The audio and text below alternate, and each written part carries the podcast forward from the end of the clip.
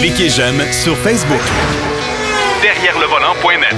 De retour à Jacques DM. Dernier bloc de l'émission, bien sûr, et on parle avec notre ami Marc Bouchard. Salut Marc.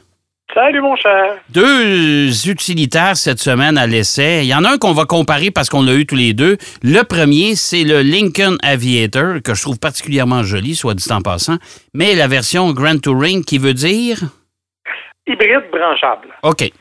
Euh, c'est l'appellation que Lincoln a retenue pour tous ses véhicules hybrides branchables, Corsair, Nautilus, Aviator, évidemment, là, tout le monde y passe. Euh, et c'est en fait l'ajout d'une motorisation électrique à un moteur qui existe déjà du côté de l'Aviator. Bon, on, va régler cet aspect-là tout de suite. Là. Euh, le moteur qui vient avec de série, c'est un moteur V6 3 litres qui fait 400 chevaux 415 livres pieds de coupe, c'est un moteur turbo, évidemment, euh, qui est, ma foi, assez nerveux et assez intéressant. Il est jumelé à un petit moteur électrique qui développe 101 chevaux de puissance. Oui. OK. Euh, qui est jumelé à une batterie 13,6 kWh, une batterie lithium-ion. OK. Et voilà pourquoi ça donne rien. 35 km d'autonomie. Ça, 35 km, c'est ce qui est annoncé? Oui. Ben, ça, ça veut dire qu'un hiver comme on a là, pendant l'hiver, tu prends pas, t'atteins pas ça. Là. Écoute, moi, je l'ai eu la semaine dernière au moment où il faisait moins 20, moins 22 la nuit. Euh, ben choqué, j'ai fait 21. Et boy, OK.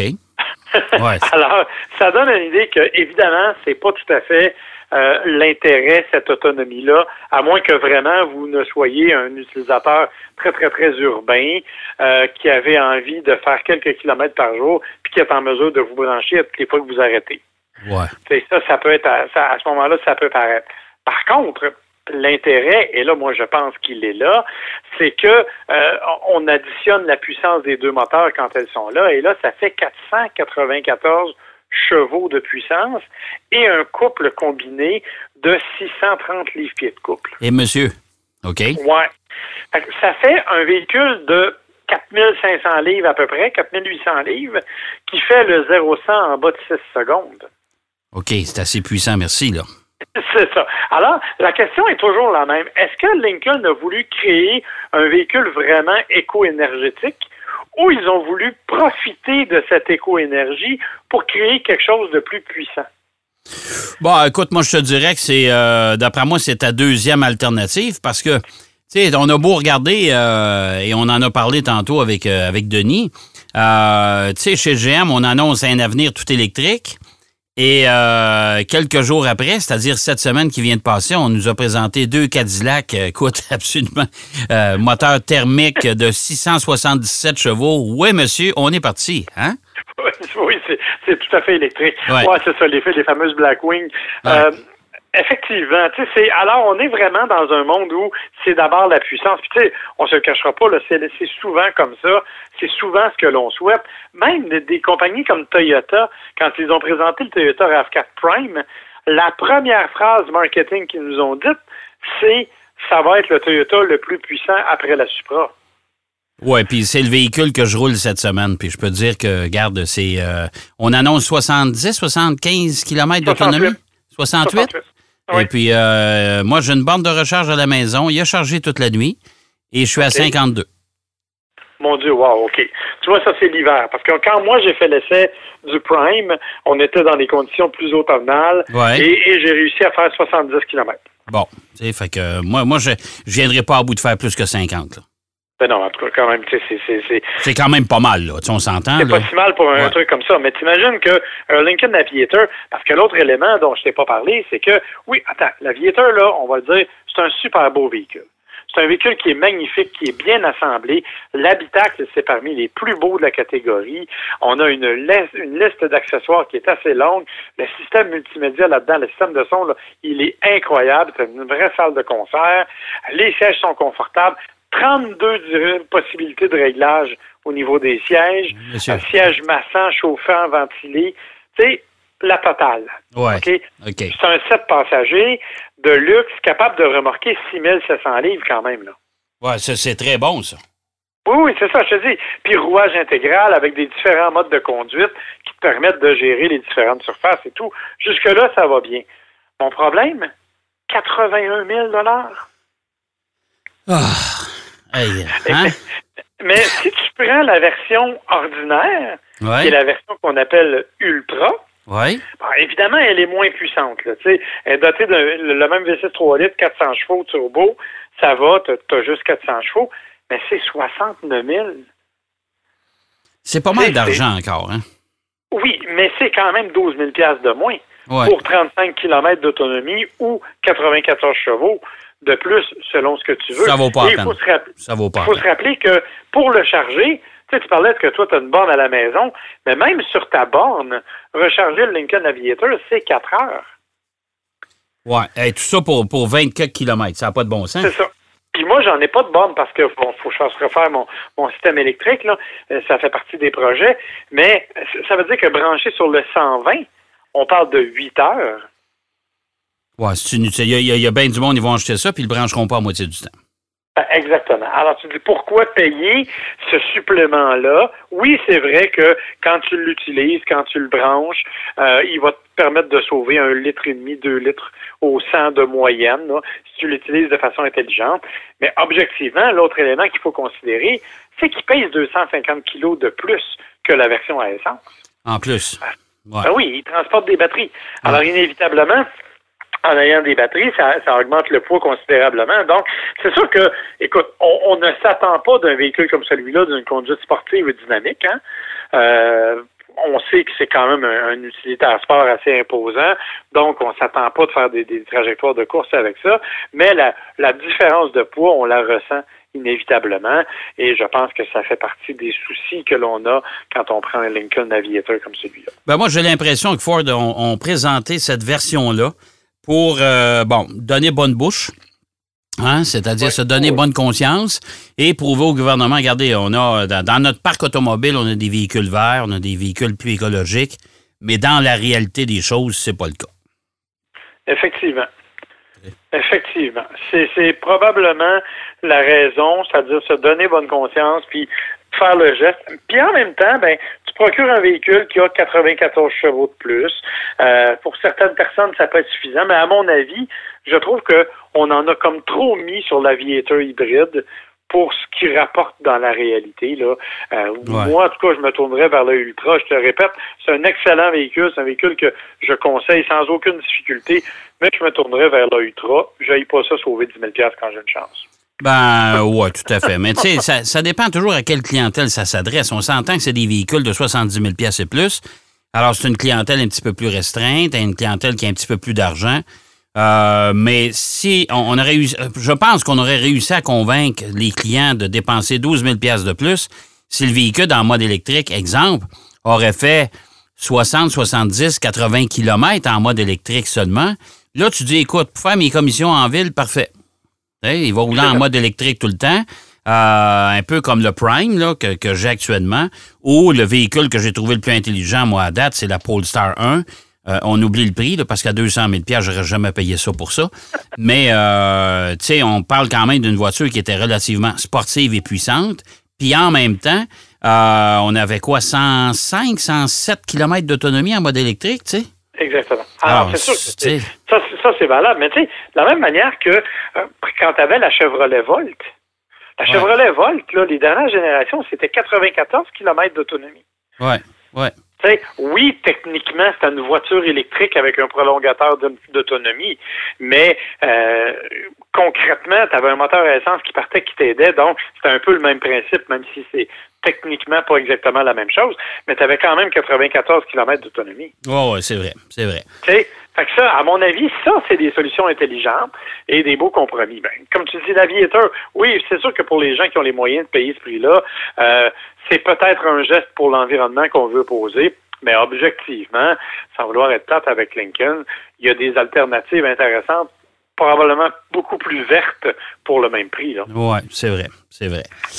Bon, et, et en tout cas, Lincoln fait un bon boulot quand même. On présente de beaux véhicules, des véhicules intéressants, mais ce- cette version-là est carrément inutile. Il faudrait retourner euh, à faire ses devoirs, probablement.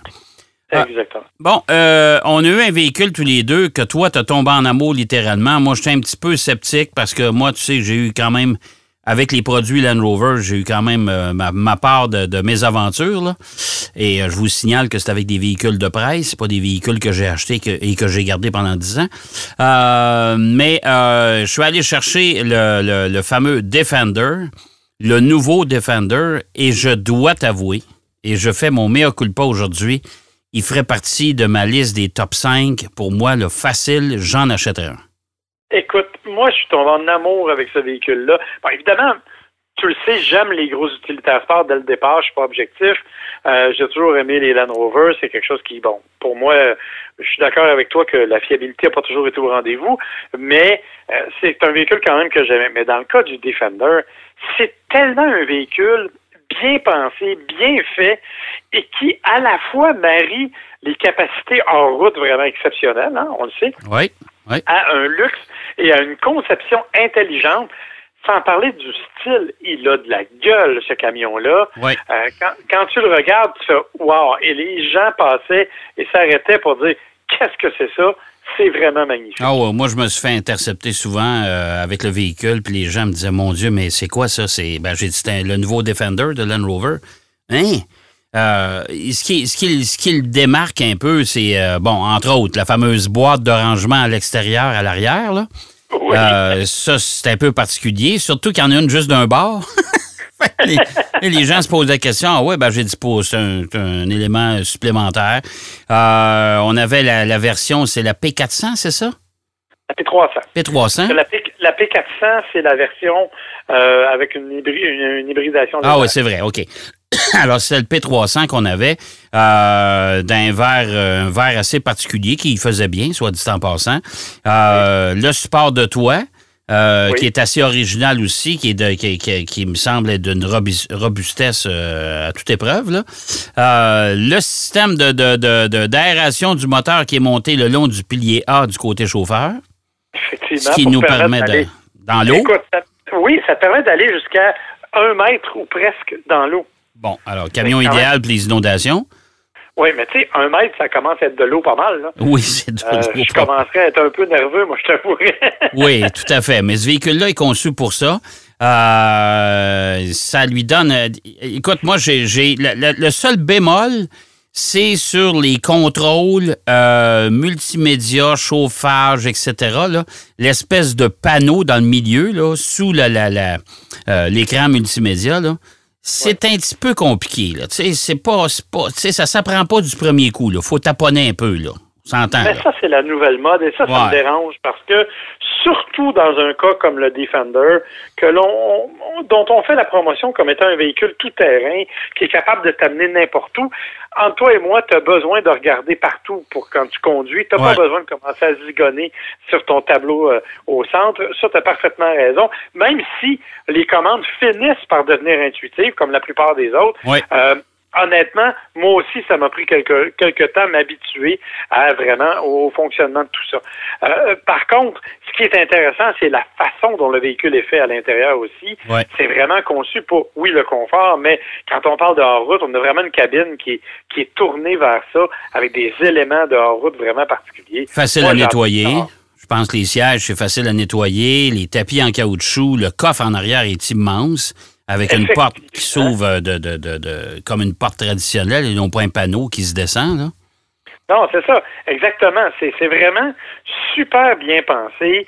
Euh, bon, on en a parlé beaucoup de, de, de, de particularités au niveau de la façon dont c'est, c'est, conçu pour rendre, tu sais, parce que oublie tes commandes, si tu veux, là, qui sont un peu plus difficiles. Le reste, tu as beaucoup d'instructions pour leur route, par exemple, boussole, niveau. Euh, et tu as vraiment une garde au sol qui est particulière. Tu as un système intégral qui est le système traditionnel de Land Rover qui te permet de multiplier les, les différentes surfaces. Ça te permet vraiment d'aller à peu près n'importe où. Euh, tu as un affichage qui est super clair devant toi qui te permet de savoir exactement que, ce que tu fais, puis où tu t'en vas, avec des caméras tout le tour, qui te donnent aussi des indications euh, quant à la route que tu parcours. Honnêtement, si tu es un maniaque de route, c'est un véhicule qui va vraiment aller n'importe où. Puis si tu ne l'es pas, puis que tu es plus un gars comme moi, en route du dimanche, puis que tu t'en sers pour aller faire l'épicerie puis pour sortir un peu, Euh, ben, c'est un véhicule qui a de la gueule, qui a du style et qui est fabriqué avec des matériaux de belle qualité. Oui, tout à fait, tout à fait. Écoute, euh, deux petites questions parce que j'ai pas suivi nécessairement tout le dévoilement de ce véhicule-là. La version deux portières existe, bien sûr. Elle viendra chez nous ou pas? Euh, écoute, c'est la version 90. En théorie, elle est supposée venir chez nous, mais il n'y a pas de date quant à cette, ah, venue. Et le prix de celui que nous avions? Ben, écoute, le prix de base, techniquement, il est quand même de 68 000 OK. On tousse encore un peu. Oui. Oui, non, c'est cher. Mais objectivement, chez Land Rover, euh, on a vu beaucoup pire pour beaucoup plus cher. euh, oui, on a vu beaucoup, beaucoup, beaucoup, beaucoup pire. Ça, je suis tout à fait d'accord avec toi. Tu sais, je veux dire, si tu regardes le, prix des véhicules traditionnels Land Rover, à part l'Evoque, qui est moins dispendieux que ça, il n'y a pas grand-chose de moins cher que ça chez Land Rover. euh, oui, il y en a un peu, là, le Discovery Sport, puis des trucs comme ça qui sont littéralement moins chers. Le gros problème, c'est toujours les options que tu rajoutes à tout ça. Évidemment, ça devient compliqué euh, et ça devient beaucoup plus dispendieux. Puis les autres versions qui vont arriver du Defender vont aussi fracasser des sommets, à mon avis, en termes de prix mais c'est un véhicule qui, honnêtement, dans son créneau, on parlait avant de l'Aviator, qui est dans un créneau particulier. Le Defender est vraiment aussi dans un créneau assez spécial. Et honnêtement, il a tellement de gueule, il est tellement beau ah que, euh, écoute, moi, je l'adore. Je te dis, je suis tombé en amour. C'est le véhicule que je m'achèterais Bon, OK, j'ai toujours dit que j'aimais beaucoup le classe G de Mercedes, mais, je ferai un compromis pour celui-là. Ah non, non, moi, je ne ferai pas de compromis, ce serait celui-là. Bon, merci, mon, merci, mon cher Marc. Je te souhaite une belle semaine, puis on se reparle la semaine prochaine. Avec plaisir. Bye bye. Bonne Merci. Bye bye. Marc Bouchard qui nous parlait de l'aviateur rechargeable. Ben oui, hybride rechargeable. Et euh, on a bien sûr débattu sur le Defender, véhicule tout à fait original, en tout cas par les temps qui courent. Ça fait partie des véhicules aventuriers qui sortent de, du lot. Euh, j'espère que l'émission vous a plu. Moi, je vous souhaite bien sûr une belle semaine. Si vous avez eu de la neige, ben profitez-en. C'est le temps de faire des sports d'hiver. Les mesures sont légèrement allégées. Ça va nous faire du bien au moral. La lumière est au bout du tunnel. Je le répète encore une fois. En attendant, bonne route, soyez prudents et je vous donne rendez-vous la semaine prochaine pour une autre émission. Derrière le volant. Salut. Derrière le volant.